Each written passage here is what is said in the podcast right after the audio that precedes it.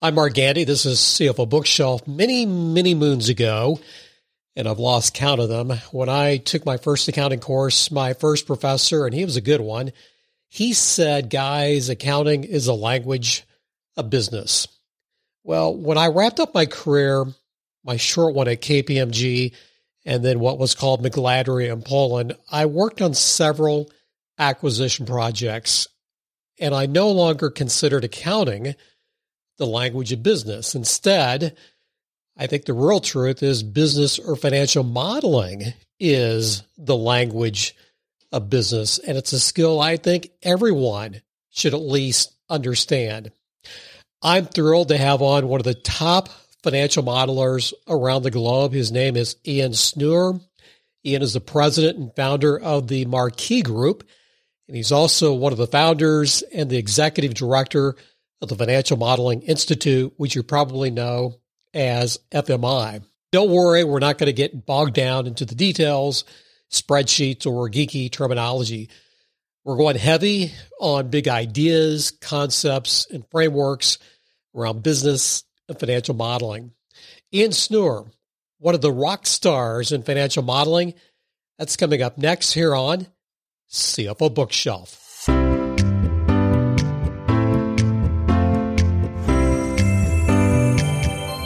I made a really big mistake not too long ago on a recent podcast. I mentioned three people who would be in my financial modeling Hall of Fame. About two days after I interviewed Stephen Bailey, who is my third member in my financial modeling Hall of Fame, someone from Ian's team reached out to me. And after, after some quick research, I realized wait a minute, I need another wing for this financial modeling Hall of Fame, and it belongs to Ian Schnoor. So the first question I had for him was why the lack of decent financial modeling books, which are long and heavy on key concepts in all aspects of the business. Well, it's very funny you say that. I thought about that many years ago. And what I ultimately ended up doing was not write the book, but create the video series. So we created the, the self study video course, which is effectively instead of the book. Um, it's an excellent comment to start. First of all, I think there's a couple of reasons. The word financial modeling means different things to different people. There are actually a few books professors have written on financial modeling. One, a famous one by Simon Benninga, which is used in a lot of business schools. But that's not what you and I would think of financial modeling. What, what is it, by the way? Well, if you open up the, it's a textbook and what Professor Benninga did brilliantly and has sold, you know, hundreds of thousands, I think, copies of the book, is effectively took a traditional corporate finance, intro, introductory corporate finance class that he probably had taught for years and packaged it up under a sexy title called financial modeling. And suddenly it's much more scalable. So chapter one is on cost of capital. Chapter two is under um, derivative models. Chapter three is under Black-Scholes pricing model. So, and it has statistical models. So it, it's a book that has different chapters on academic types of models, which are all in theory, I guess, financial models, but it's not what we think of in, in, in the world of finance and accounting is planning and forecasting tool of a company. So there are books like that. Um, other books on modeling are okay. They're kind of littered with screenshots and they're, they're not as robust as you would like. Um, modeling is a very fun, a very um, multidisciplinary skill, and it hasn't been done well in a book format. I mean, there are some books, but not always as well as you'd like, and it doesn't always lend itself well to book format. Two really strong opinions about financial modeling. Number one, and it's like my choir is going to be talking to your choir. Comment number one is let's pretend like you're speaking to a big group and there are no financial leaders, no financial professionals in that big group. In my opinion, if you're talking to those men and women in the in, in, in this setting, this is, financial modeling is the best way to learn a business inside and out. Agree?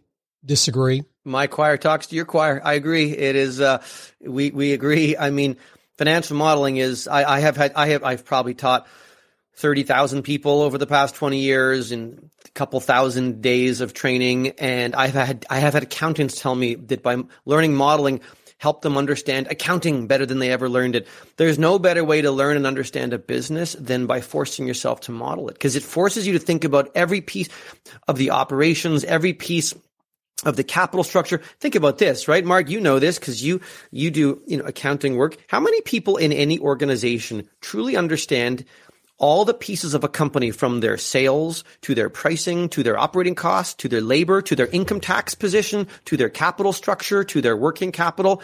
Very few. That's right. You're saying zero because people's roles are generally very compartmentalized. The financial modeler is a rare person who has to have a very strong grasp of a full, the full uh, discipline, the full the full system, the full multidisciplinary system of what's going on in the entire organization so that a change up front will trickle through and impact a variety of other elements. And it's a very powerful discipline to understand how to do this and truly understand an entire business. And you set me up for my next strong opinion. You, you, you, you have read my mind. It leads to another strong opinion.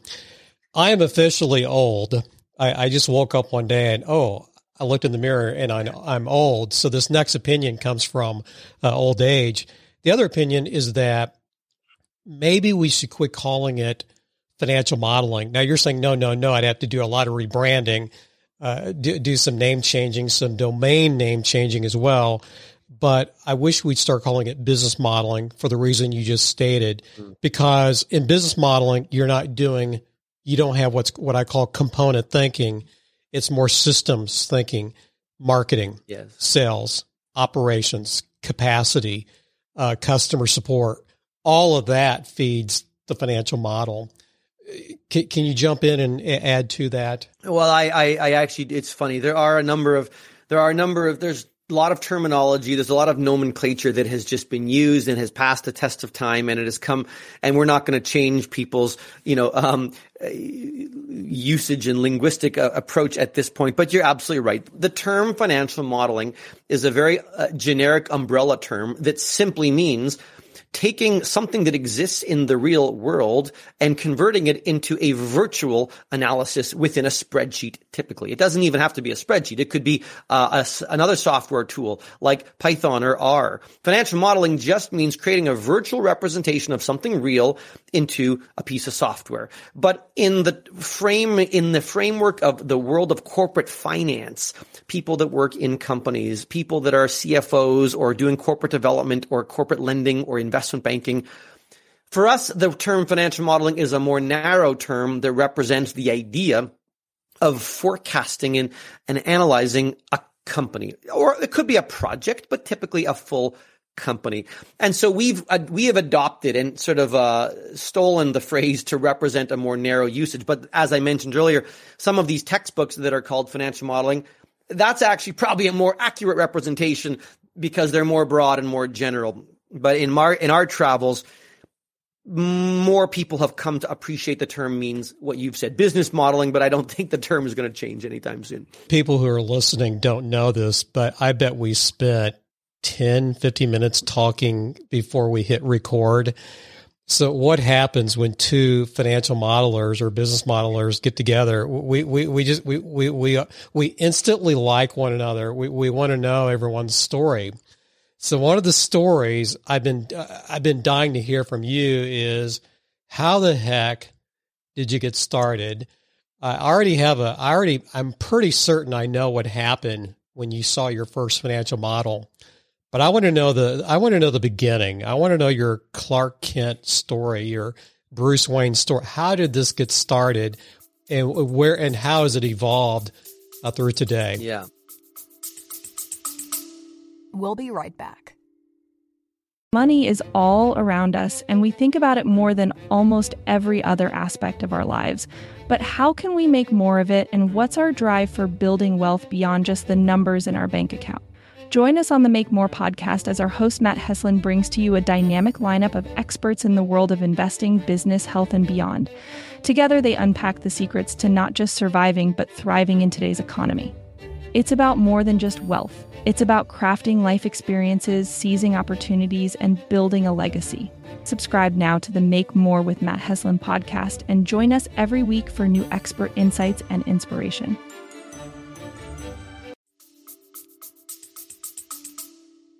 Well, it's uh, thank you. It's it's an interesting question. I mean, I I graduated university with an undergraduate degree in, in business and finance and went off to work as an investment banker, as an investment banking analyst. And I did that for four years. And this was in the, you know, in the late, mid to late nineties when the whole idea of financial modeling was fairly new. I mean, Excel, you probably, you know, you call yourself an old guy. I'm, I'm, I'm probably the same as you. And you probably remember the term WYSIWYG. Remember that term from the Microsoft Excel yes. days when WYSIWYG, yes. I will just to help your readers who probably have no clue what I'm talking about. It's a phrase that stands for what you see is what you get. And that was a huge evolution in spreadsheets. Spreadsheets used to be black screens with white lines and it didn't look the screen didn't look like what the printout was going to be on paper. Your screen was just black with white lines on it. And so the whole idea of WYSIWYG was when Microsoft came up with Excel, the screen could be made, you could change the fonts and the font size and the colors and what you saw on your screen was exactly what it would look like on a piece of paper or as a PDF. And that was that was monumental. That because that meant that you could build tools that looked beautiful and that were that felt like um, that, that they were a piece of software. You were creating something beautiful uh, that could be used as a spreadsheet and it could be adapted and molded and, and formatted nicely.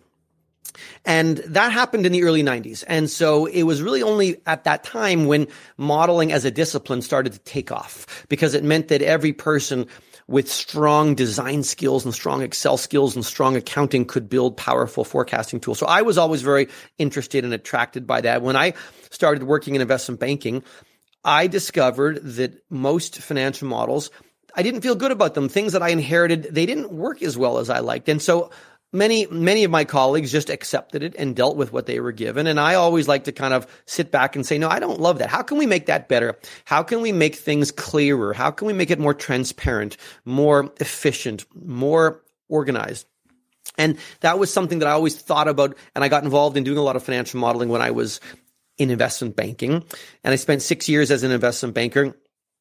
And when i left in, now, when I also the other thing is when I was an investment banker, um, there was no such thing as external training firms. This was banks just trained their own people. So even though we worked 100 hours plus per week, they would say, "Hey, Ian, the new class is joining in July. Just can you just teach them as well?" And so the way the new guys got hired, trained, sorry, the new the new class got trained by the existing bankers training them. And I was always one of the people that got tapped on the shoulder to train the incoming classes. So when I left banking after six years, I didn't want to go right back. I wanted to take a bit of a break, try something different. So I said to people, listen, um, I can build models for you that are more beautiful, more, more efficient, that are more streamlined than what you've seen before, or I can teach you, but I didn't think there'd be much demand. I'll be honest. I really didn't think there'd be a whole lot of demand for training because nobody was doing it. But sure enough, as they say, timing is everything. And you got lucky to be in the right place at the right time. Uh, one bank, I, I knew someone at a bank that said, Hey, I, I think they're looking for someone to train. Will you, will you talk to them? And they met me. They heard that I had trained internally when I was in banking. And they said, sure, come on in and lead a course. And literally from that one day, um, the rest, as they say, is history. And from that day on, the Marquee Group, the first company I created was born because there was a lot of interest in formalized training around the discipline of financial modeling, how to build a beautiful, well designed financial model of a company. Um, so I spent seven years kind of on my own. It, it grew very quickly. Ian, can, can I interject yeah. real quickly? I love that website, the Marquee Group. I, I, just, I just wanted to tap the brake. I love that website.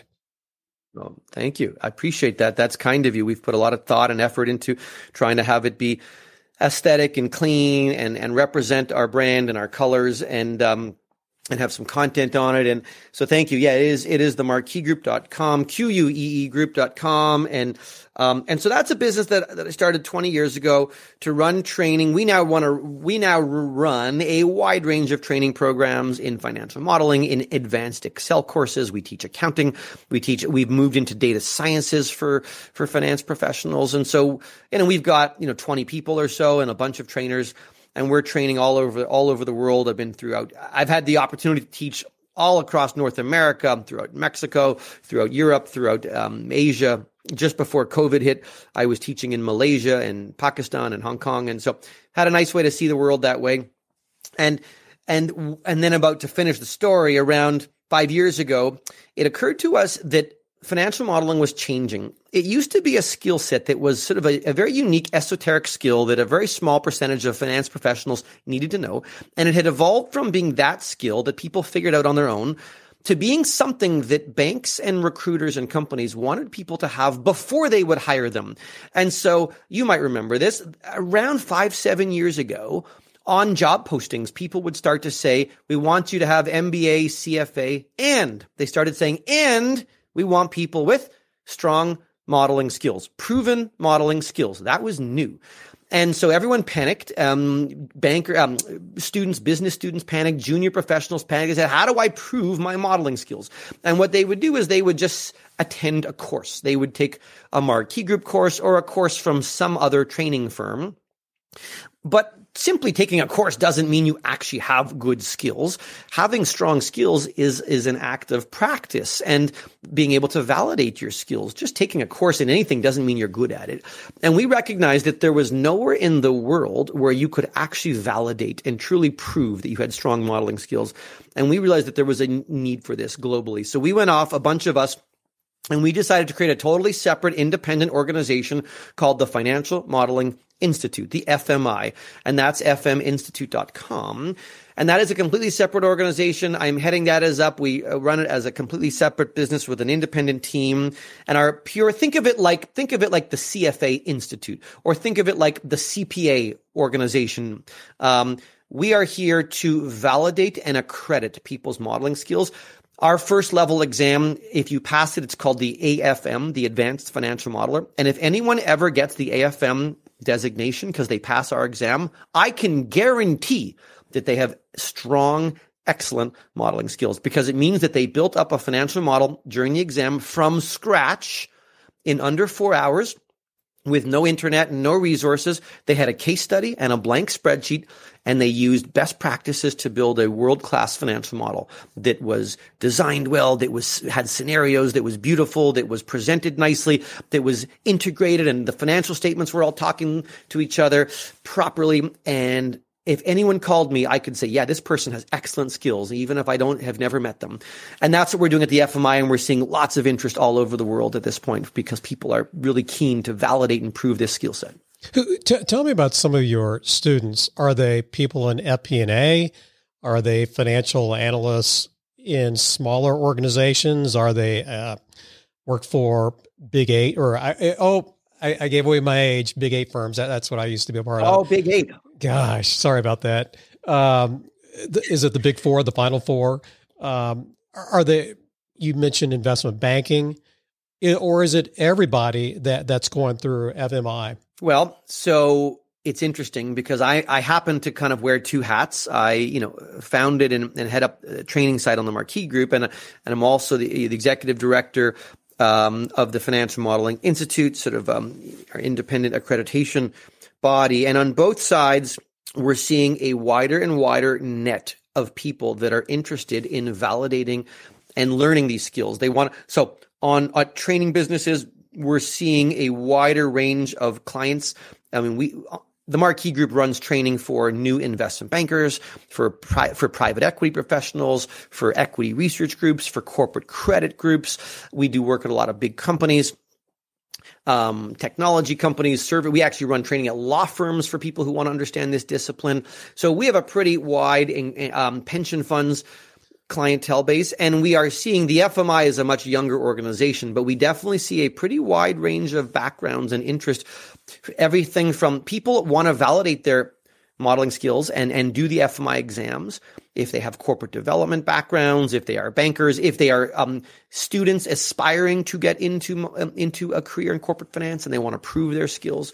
So we are seeing a pretty wide range. It's you know what? It's kind of ubiquitous. I mean, you know this as well as I do. It's choir talking to choir. But if you want to be involved in any role that requires you to forecast and plan and I always start some of our webinars. We have a free webinar series on financial modeling best practices. And I always start by saying, you know, what type of what type of what do you do with your models? What types of roles do they play? What kind of decisions do we make? Models, I tell people, models have become the number one decision making tool in all of finance. Everything from valuation decisions to investment decisions to credit decisions to decisions about um, allocations to risk to to staffing and planning are all based on the backs of well built, strong financial models. So it doesn't matter where you go in accounting or finance. If you are going to be thinking about those sorts of decisions, and those are all the decisions then, or most of them, uh, in the world of finance, then you need to be involved in, in modeling. Modeling is pretty central.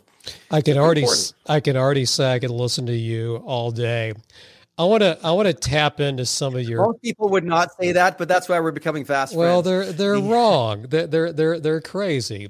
I want to tap into your I want to tap into that tacit knowledge that you have just for a few minutes. I just want to throw out some some big idea concepts. Uh, number one is tools versus methodology versus people. I hate the word versus, but tools slash methodology slash people. Of those three, in the world of financial modeling, what's the hardest? And it's not a trick question. I'm just, I want to just hmm. hear from someone who's been teaching this and coaching yeah.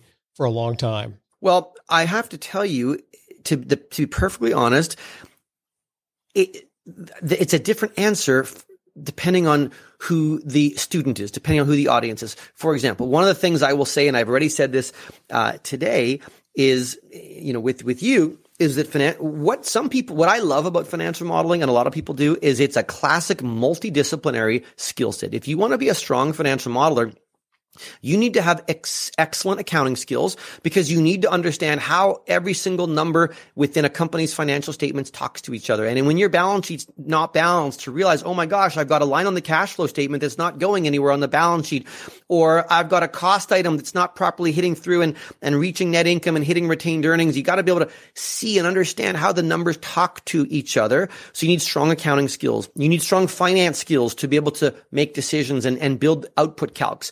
You need need excellent spreadsheet skills, Excel skills, because that's the tool that we use. And you need a really strong sense of design and presentation so that you can communicate it. So when often, when I've run courses, you know, if I have, sometimes we get accountants who come to our class and they sometimes, you won't, you won't believe this, Mark, but occasionally an accountant will think, what could you possibly teach me about financial modeling? Because they come in thinking that they know a lot about accounting and they do. So they are well positioned on the accounting side, but they'll often discover that they have terrible Excel skills or that they have terrible um, logic or design. And when I say design, I mean both visual design and I mean spreadsheet design, designing the inner workings of the calculations and the spreadsheet. And so they'll realize they have strong accounting, which is good, but everything else is needs a lot of work. Or sometimes I get in real young whippers, hot shots that have phenomenal Excel skills, and they don't understand how a subs- non-controlling interest in a subsidiary has to properly flow through and add back a cash flow statement and touch an NCI line on the balance sheet, for example. They don't understand the accounting that underpins it. And so, you know, depending on where you come from, you will likely bring some strong, some strength, but have an area that you need to work on. Listen, there are so many. I learned something today new in Excel that I didn't know before, and it's a feature that's been around for 20 years. And, and I say, and, and I don't know everything about Excel, but I've been teaching advanced Excel courses for 20 years. Uh, and so I'm not letting you, I'm not letting you off the hook. You have to say what that is. Oh, it's a it's a really interesting. I mean, you might know, and you probably know. I'm guessing you're strong in Excel. And you probably know that you can protect a, a spreadsheet so that if you email it to somebody, that they can't um, access it, or you could leave certain cells protected and certain cells unprotected so that if you want to make sure the formulas are locked, no one can play with them, but you can leave the input section unlocked so that they can make changes. What I was shown by one of my colleagues today is that imagine you had an assumption page with four different input areas, and this actually might be re- relevant to your business. Imagine you had one model of a company and you wanted to send it to the tax people to enter the tax assumptions and you wanted the ops people to enter the, the cost assumptions and the, the sales team to enter the pricing assumptions. Well, you can have three different passwords so that each team can be given a password for their area. And so that one, the ops team can only unlock the cells that will allow them to enter as inputs for their area. And you know, the tax guys will only be able to enter the tax and everything else for them will be locked. Now maybe you've already done that or used that, but I hadn't seen that before. Very it's cool. a pretty I can tell you pretty obscure um, skill. And I, you know, when we, so whenever we deliver webinars and teach people foundations, I always try and litter it and pepper it with these hits, these quick dopamine hits, and I'll show people some really phenomenal tip or Excel that they say. People say how they get mad. They say, "How is it that I've been working in Excel for 20 years and no one ever showed me this amazing tip?" And I'll say, "I don't know who you know and why they why they didn't show you, but there's some really amazing things that people just don't know that kind of blows their minds." Um, and we like to kind of include that. That's part of modeling. So, uh, answer your question was was that it depending on where you come from it's a lifelong skill to continue learning because there's always something to learn on the Excel side, on the design side, on the accounting side, on the finance side. And our job is to pull it all together. I will probably be guilty of leading the witness, but for some young people that I have mentored in starting to do a model, they'll get started. And it's like, no, I want you to take this legal pad and you need to go talk to the CMO to see how the numbers get into the funnel. Uh, you need to go talk to the CRO to see how many stages there are. So there's some communication skills that are important. Com- communication skills are absolutely critical in financial modeling. Do you feel like those may be maybe not emphasized enough just in your observing of, of people that you've mentored and coached and taught? Yeah, I mean, certainly, we certainly, I feel like you've probably been been in my class, hiding in the back of my classes for years because you're right. You're you're speaking um, the way I tend to speak, but you're you're you're absolutely right. I think people sometimes have this notion that a financial modeler is is a is a person who spends 99% of their day in the in the dark corner of a dark basement all by themselves, you know, punching away into a spreadsheet. And that is absolutely the furthest thing from the truth. I mean, if you do, you're only getting a quarter of the way up the ladder. A true strong financial modeler I actually ask, I always like to ask people what percentage of their time do they think a modeler should be spending in Excel when you're building a model? Because I always tell people that as a rule of thumb, I would say if you're, if you're been tasked to build a model, somewhere around 50% of your time should be in the spreadsheet and the rest of it should be nowhere near Excel. So what is the rest of it? Well, the rest of it is is in discussion. So when, when we run a modeling course or a webinar, I tell people that the mo- maybe the most important thing to do, and certainly the first thing to do when building a model is to plan it. And planning it, and we give people a three step process to properly plan a model because everyone wants to dive right into their spreadsheet. And, and, that's why I always joke with people that most models are a disaster. If you've ever, has anyone here, I'm, I'm wondering if any of your listeners have ever encountered a spreadsheet that was a disaster where they saw formulas that were wrapping around and around and they didn't understand it. That is a telltale sign that there was terrible planning. So I tell people that you need to plan it and we give them a three stage structured process to plan. And it involves asking lots of questions and getting in front of all the right people and asking them about information and collecting it and organizing that data. And only then are you ready to start designing and organizing it? And modeling is a very iterative process. So you're going to get to a certain stage down the field and then you're going to present where you're at and make sure that you're as a, set you never want to just go back and present what's a near final version because what if you what if there was a miscommunication so we show a draft and we pr- present it and we communicate it and we get feedback and we're constantly iterating on that until um, that way the client's never surprised and then when it gets to the finish line everyone says, yeah, that's exactly what we thought was going to happen. So, oh, there's an, there's leadership involved. There is, uh, because you're leading people all over. You're trying to be the central focus person. You're communicating with people, presenting to people. And absolutely, it is a critical, under, underappreciated part of modeling. I want this to be one of the coolest conversations ever in the podcast world about financial modeling.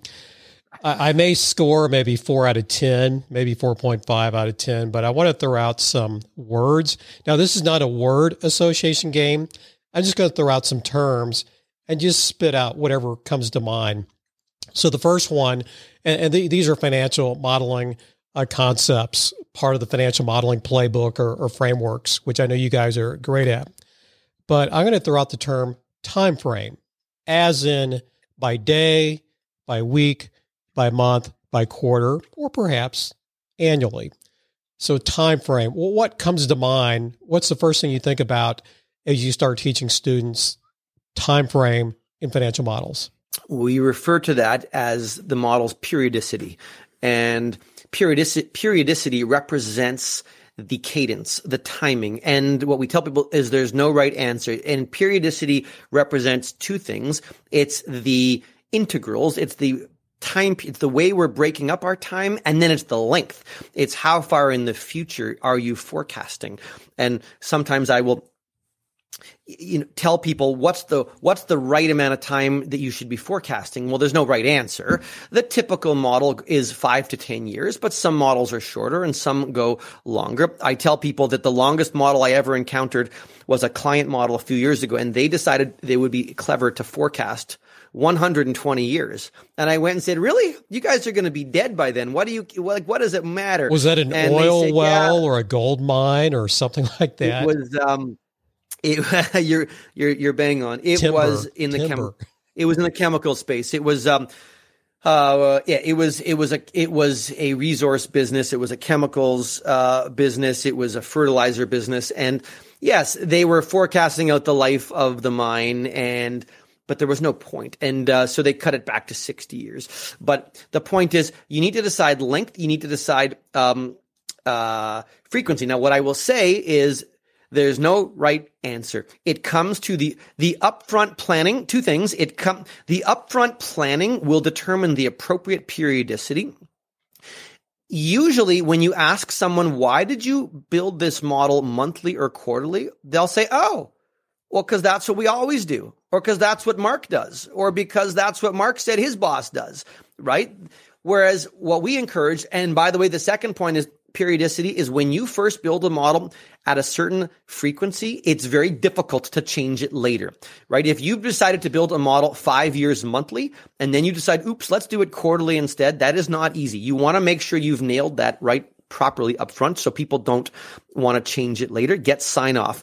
Um, and I will also tell people right now that one of the most difficult things technically is, and you've probably seen this, is when people build models with different shades of periodicity. So they might include, let's say, quarters and annual periods. You've probably seen this. What did they do? The columns, imagine the columns from left to right. They'll go Q1, Q2, Q3, Q4, and then what's the next column, Mark? What they, they go Q1, two. When the spreadsheet, they'll say Q1, two, three, four, and then they'll go annual, right?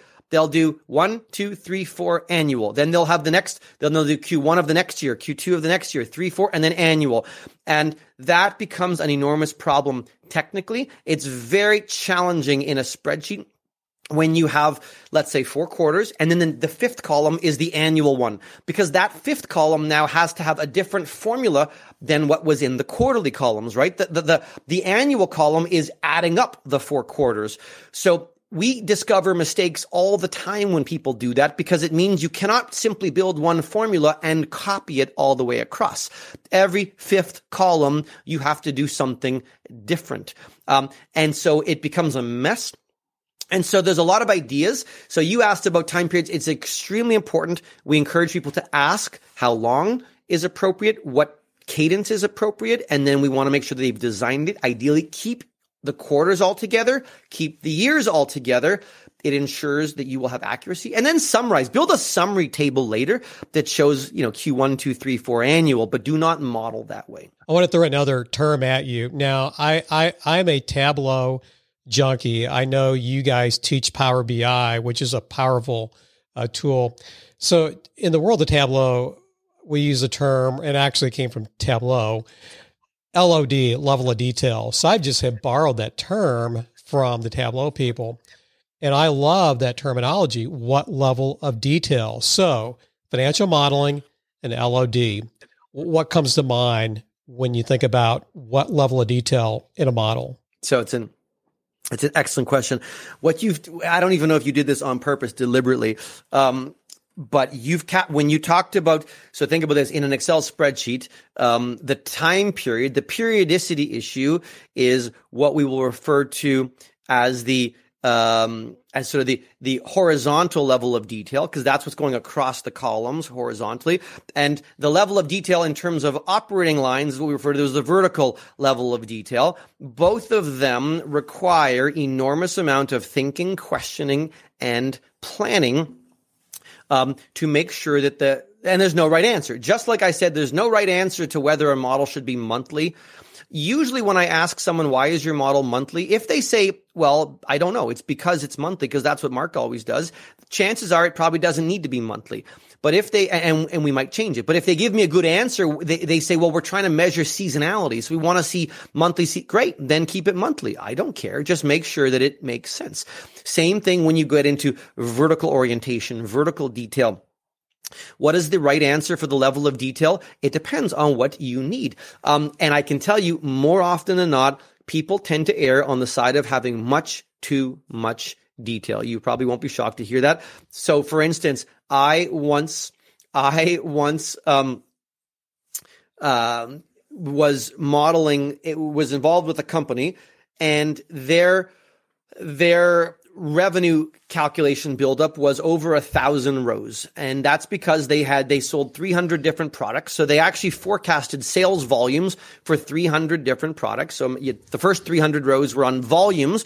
Then they had 300 rows to show the prices of each of those products. And then they multiplied A times B and they got to the revenue for each of the 300 products. So you had 300, 300, 300. You had to almost a thousand rows to build up revenue. That's fine. But of course, as you know, like in most businesses, 80% of the revenue came from the top five. Um, and the remaining 295 products represented 5% or 10% of the revenue and it made it, it, it, it, you know there's there's there's a phrase i like to use in modeling and that is that there is an illusion of accuracy when you have detail detail creates an illusion of accuracy that's not necessarily there just because you have the and usually so whenever i ask someone why did you model why did you model 300 rows or a, th- a thousand rows of revenue they'll they'll recoil they'll say oh well it's because we have the data that's the answer. If you ask someone, why did you model? Look, I once looked at a model and they they had you know a couple thousand employees and they literally listed every every person in the model. So there was mark and mark's salary and then they had joanna and joanna's salary and they literally listed every single person and that person's salary. So it took thousands of rows and we said well why did you do that? And they said well well because we had the data. Just because you have the data doesn't mean that that's how you should be modeling the data. And it creates this illusion of accuracy just because it's there. So our recommendation in the planning process is to understand what's the right right level of detail that you need to make the right decisions. Make sure you're capturing fixed and variable and semi-variable costs. Make sure you're capturing the major um, drivers of revenue. But beyond that, you may not need to go further. And again, I'm not telling you what the right answer is, but I'm going to ask enough questions so that we agree and come to consensus. I'm here to tell you, I'm going to hold you to this. You are going to write a book. It's going to be called something like the conceptualization uh, of financial modeling and get some good marketer who can come up with a better name. Th- this is really good stuff. You need to help me create a financial modeling hall of fame because you're going to have your own okay. wing. You're going to have your own wing. Really? Yes. Yes. Wow. I've, That's incredible. I have to find some benefactors to donate to this. I have one. I have one more item. I and I, I think. Are, are, first of all, are we okay with time? I promise we'll go. Totally. Uh, one more of all the models I've looked at and have observed, including my own, the integration of actuals with the to me it's easy to plan, but now we've got to or should be integrating the actuals with the plan. Instead, yeah. I don't want to ask a question, but I'll just I'll just use the phrase integration of actuals what's in your mind right now when in the context of financial modeling? We'll, we say rolling a model. Uh, integration of actuals creates an enormous headache for people because of the idea of rolling the model. Imagine you had a 10 year model that went from 2021 until 2030. Okay. You had a 10 year model and the first forecast year was 2021. Well, then suddenly you get into 2022 and 2021 becomes actual and the results are known. So you no longer need to forecast 2021. What you need to do in your model is you need to take a column that used to be a forecast year with formulas and replace it with the actuals. And so that is called rolling the model. Now the model no longer needs to forecast from 2021 to 30, but from 2022 to 2031. It's got to roll forward and people make a huge mess out of that because what they'll do is they'll override their formulas for 2021 used to have a bunch of formulas and they'll just type in hard dead numbers that represent the actuals and they get into a lot of trouble doing that. One of the biggest causes of frustration is rolling models, which is again when you a period that used to be a forecast period has now become an actual. So we have a whole system and approach that we use to make it very dynamic. Uh, in in uh, in in a nutshell, the simple answer is it is ideal in a model to have one sheet called actuals or historicals. And it can run out for a hundred columns that are blank. And you can even have the right column periods and they're mostly stay empty. And as soon as a period gets released as and announced, you go to that blank column and it'll be the next one that's blank. And you literally go down the column and you enter the data. You know, in models, of course, input cells should be blue. So they'll be blue numbers. And suddenly you have one new column of actuals and then using the appropriate lookup function technology, the model will have automatically recognized that you put in another column of actuals and it will automatically move itself forward to be capturing the next 10 periods from there. So you'll be forecasting it by using it, it gets, it can get a little bit detailed, but nothing crazy. It effectively makes the model feel like a piece of software because the user doesn't have to fight with formulas and always be copying and adding more things in. They enter their historicals and the model starts to roll forward from them. And so rolling technology is important and, and it's a really important concept. You know, it's not that important for deal, models used for deals. Investment bankers don't need to know this because mostly investment bankers are building models that are transactional for the purpose of an acquisition or a deal. And then, then when the deal's done, they park that model never to look at it again. And then they build a new model for the next deal it's critically important in the world of FP&A when you're using your models over and over as a regular planning and forecasting tool. And that's why you need to make sure your models can roll. I still believe something I, I go back to the very, very beginning. So I understand who your typical students are, but even though this is a very, what I would call a slippery type of, of customer uh, cohort, hard, hard to ring them in I still believe that not startups, because I don't view a startup as a business. Uh, they're kind of pre business, but entrepreneurs who have been at this three to five to seven years, financial modeling is so critical for them. Now, they may not be the ones that have to do the work, do the modeling, but they, I mean, every business I work with, they've never been exposed to any type of business modeling. So I'm just throwing it out there, Ian, that I just think there's a there may be an interesting course out there, the 101, the simple masterclass for entrepreneurs, what to look for as they try to bring in this this tool set to their management, to their their thinking, as you said earlier. Well, I think you're right. I mean, the reality is that every I actually I actually do believe that even and I, I agree with you. I mean, early stage venture based businesses, startups, they're not full-fledged operating businesses yet, but models are just as important for them because, you know, I've been involved with some early stage businesses and why is it important? One business I worked with needed a very robust forecast so that we could enter into a lease arrangement with a landlord and the landlord uh, agreed to lease the space to us. This was for a brewery because they were very confident in our financial capability to forecast the business. They they realized that we would be viable. They were they were comfortable in our in our the way we thought through our own business, and that helped them get comfortable around renting the space to us. And by the same token, the uh, the bank was very comfortable lending us the amount we wanted to buy all the tanks and the, the capital because of comfort into you know it is a thing. Modeling goes so much more than just about decision making. It creates confidence. And that's what we tell people. When you show someone a well designed, well built model, they have enormous confidence in your skills, in your capabilities, and in your ability to make it work. Whereas when your spreadsheets are a mess, they assume that everything in your mind is a mess and that it's going to be very difficult for you to kind of cohesively in an organized way work through your business plan. So I think that all startups need it. And I think that all entrepreneurs and businesses need it at whatever stage because they're trying to tell a story. The model has to tell a story. Uh, and so, yes, I agree with you, you know, and, and it is a skill and, a, and the toolkit that all business owners should have. So you're on CFO Bookshelf. We ask everybody this question. What are some of your favorite books of all time? And it does. And by the well, way, it doesn't I, have to be business related either. Yeah, no, sure. I, I wasn't going to tell you a business related book. Um, I um, over the last few years, I have really enjoyed reading um, *Sapiens* uh, by Noah Yuval Harari. You have probably um, heard of that. That has really had a powerful impact on my outlook and appreciation of history and where we've come from and and where we are going. So that was something that I uh, really enjoyed.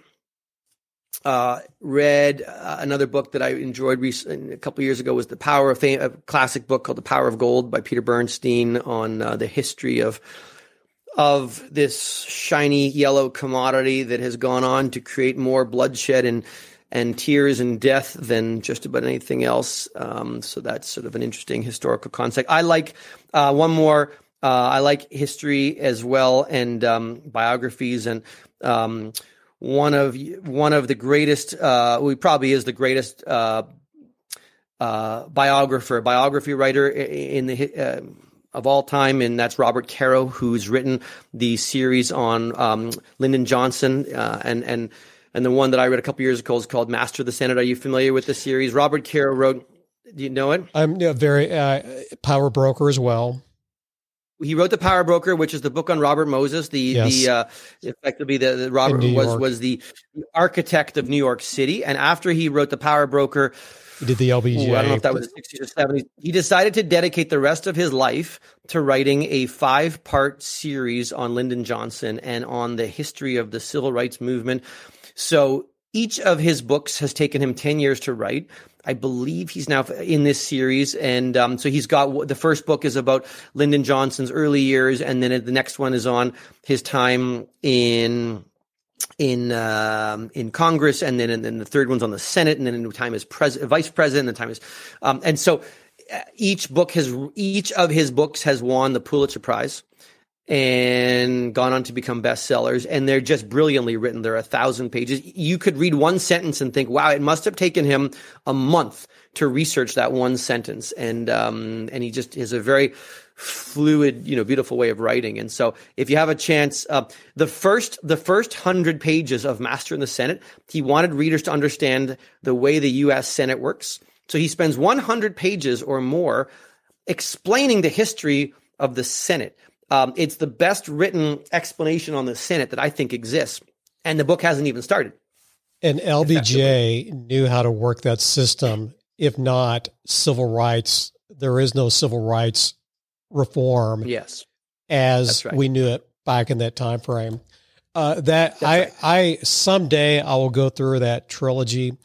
Uh, I kind of shortchanged the process. I read Doris Kearns Goodwin uh, one of her books earlier this year, and she devoted uh, part of her book to LBJ. And it, I came away respecting him as not just as a human being, but as someone who could truly govern.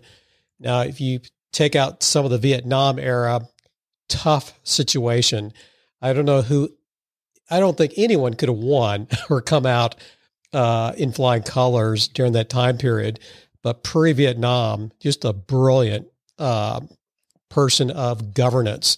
He he yes. knew how, and he was great with people. So he knew well. And the fascinating thing is, in given the time and that the only medium, the only medium to communicate was through television, is that the way the American people saw him was very different than what he was actually like. He was apparently a very very colorful, dynamic, you know, larger than life personality, but for reasons, um, you know, he, he, he decided to, that in front of the television cameras, he needed to be stilted and, and, um, and, and kind of a little bit more cardboard. And so was, uh, was only later that, that his sort of real colors and personality came out. But, um, yeah, no, it's fascinating his series is is is as much about the era and about the movement, and it uses Lyndon Johnson as the primary character to um, to define and discuss this entire era. So it, it will absolutely go down as a you know one of the great series ever written. Ian, you've got the mic. Websites, how to reach out. Where where can people learn more about financial modeling? It is. Well, for through our, I've talked about two businesses. We've got the Marquee Group, M A R Q U E Group. The marqueegroup.com is, is a business that we run training courses all over the world, both self study and, uh, and right now everything else is through Zoom virtual. And then the accreditation practice that we've been working with a bunch of others to build globally is called the Financial Modeling Institute, fminstitute.com. And we are working hard uh, the former CEO of the CFA Institute is going to be joining us very soon. So this is a um, yeah, he's a big fan of what we're doing. He's going to be joining our team. This is uh, this is insider information, but um, he's going to be joining us as a board member and as a team member to help. He's a passionate believer in what we're doing and the importance of modeling. So we're pleased to welcome him and uh, be announcing that shortly. So yeah, it's um, that's how you can find us. And I'm on LinkedIn and, and I'm always happy to chat with people. So don't be shy um, to find me. It's Ian Schnoor. You are the best. Thank you for being on the show. Thank you very much for having me. It's been a real pleasure to be here. Love chatting with fellow modelers. So thank you. And thanks everyone for listening. You are listening to CFO Bookshelf lifelong learning for financial leaders. And now back to our host, Mark Gandy. Ian Schnoor, I cannot thank you enough. I think I need to have my people talk to your people to plan conversation number two. Before we wrap up, how about five quick questions related to our conversation on financial modeling? Number one, and this is a hard one, even if you are a CEO or COO, could you create a model of your business right now? How would you get started? Number two, regarding planning a model, Ian says only 50% of the time should be spent on the Excel, the spreadsheet part itself. What about the other 50%? What's the other 50% used for when you're not in front of the spreadsheet? Number three, Ian calls financial modeling a multidisciplinary skill. What does he mean by that? Number four, I prefer the term business modeling over financial modeling. What do those terms mean to you? How are they different? Number five, the last one, and this will require some thinking. What is the difference between component thinking and systems thinking? Now, this question is tightly integrated with the one before on financial modeling versus business modeling. Again, what's the difference between component thinking and systems thinking? And that, by the way, is absolutely critical for anyone in entrepreneurial financial management. Thank you for listening to CFO Bookshelf. Hey, look me up on LinkedIn. Tell me what you are thinking and what you like about the show. And many thanks to Ian Schnoor. I want to hear more from him, and we're going to make that happen. Keep learning, keep growing, keep making a difference. I'm Mark Gandy for CFO Bookshelf.